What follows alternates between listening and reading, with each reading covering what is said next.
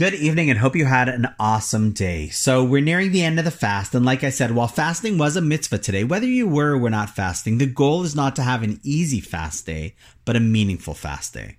How so? Well, in life, there are times when we refrain from doing something, whether it's not eating on a fast day or, let's say, not looking at our phones during dinner.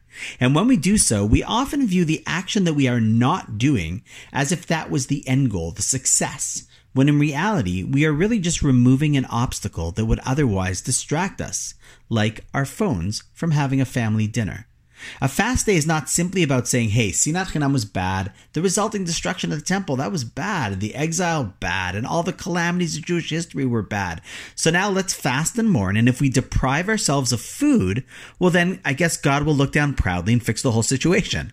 Now, the goal of a fast day, according to Maimonides and many others, is not to have an easy fast, but to have a meaningful fast day.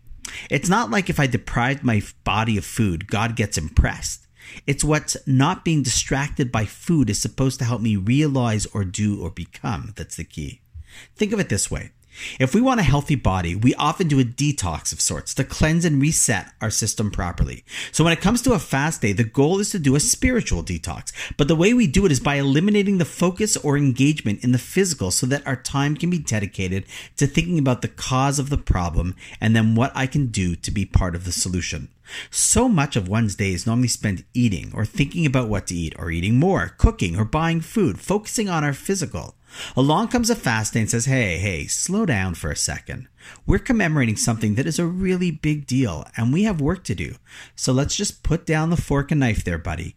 Don't go to the fridge for the day, and let's just spend a little uninterrupted time contemplating how this all came about and thinking about how to improve the situation. The goal isn't simply not to eat, the goal is to meaningfully process the day. And in order to do that, we're asked to stop thinking with our stomachs and start thinking with our souls so that we walk out of the fast day a little better than we were before we walked in and fix the issues that caused the fast day in the first place. And if we do that, Maimonides, at the end of his chapters on the laws of fast days, reminds us that ultimately all fast days will be turned into holidays in celebration of how we were able to learn from the mistakes of the past and build a better tomorrow. And on that note, there's still about an hour and a half of the fast day left to reflect.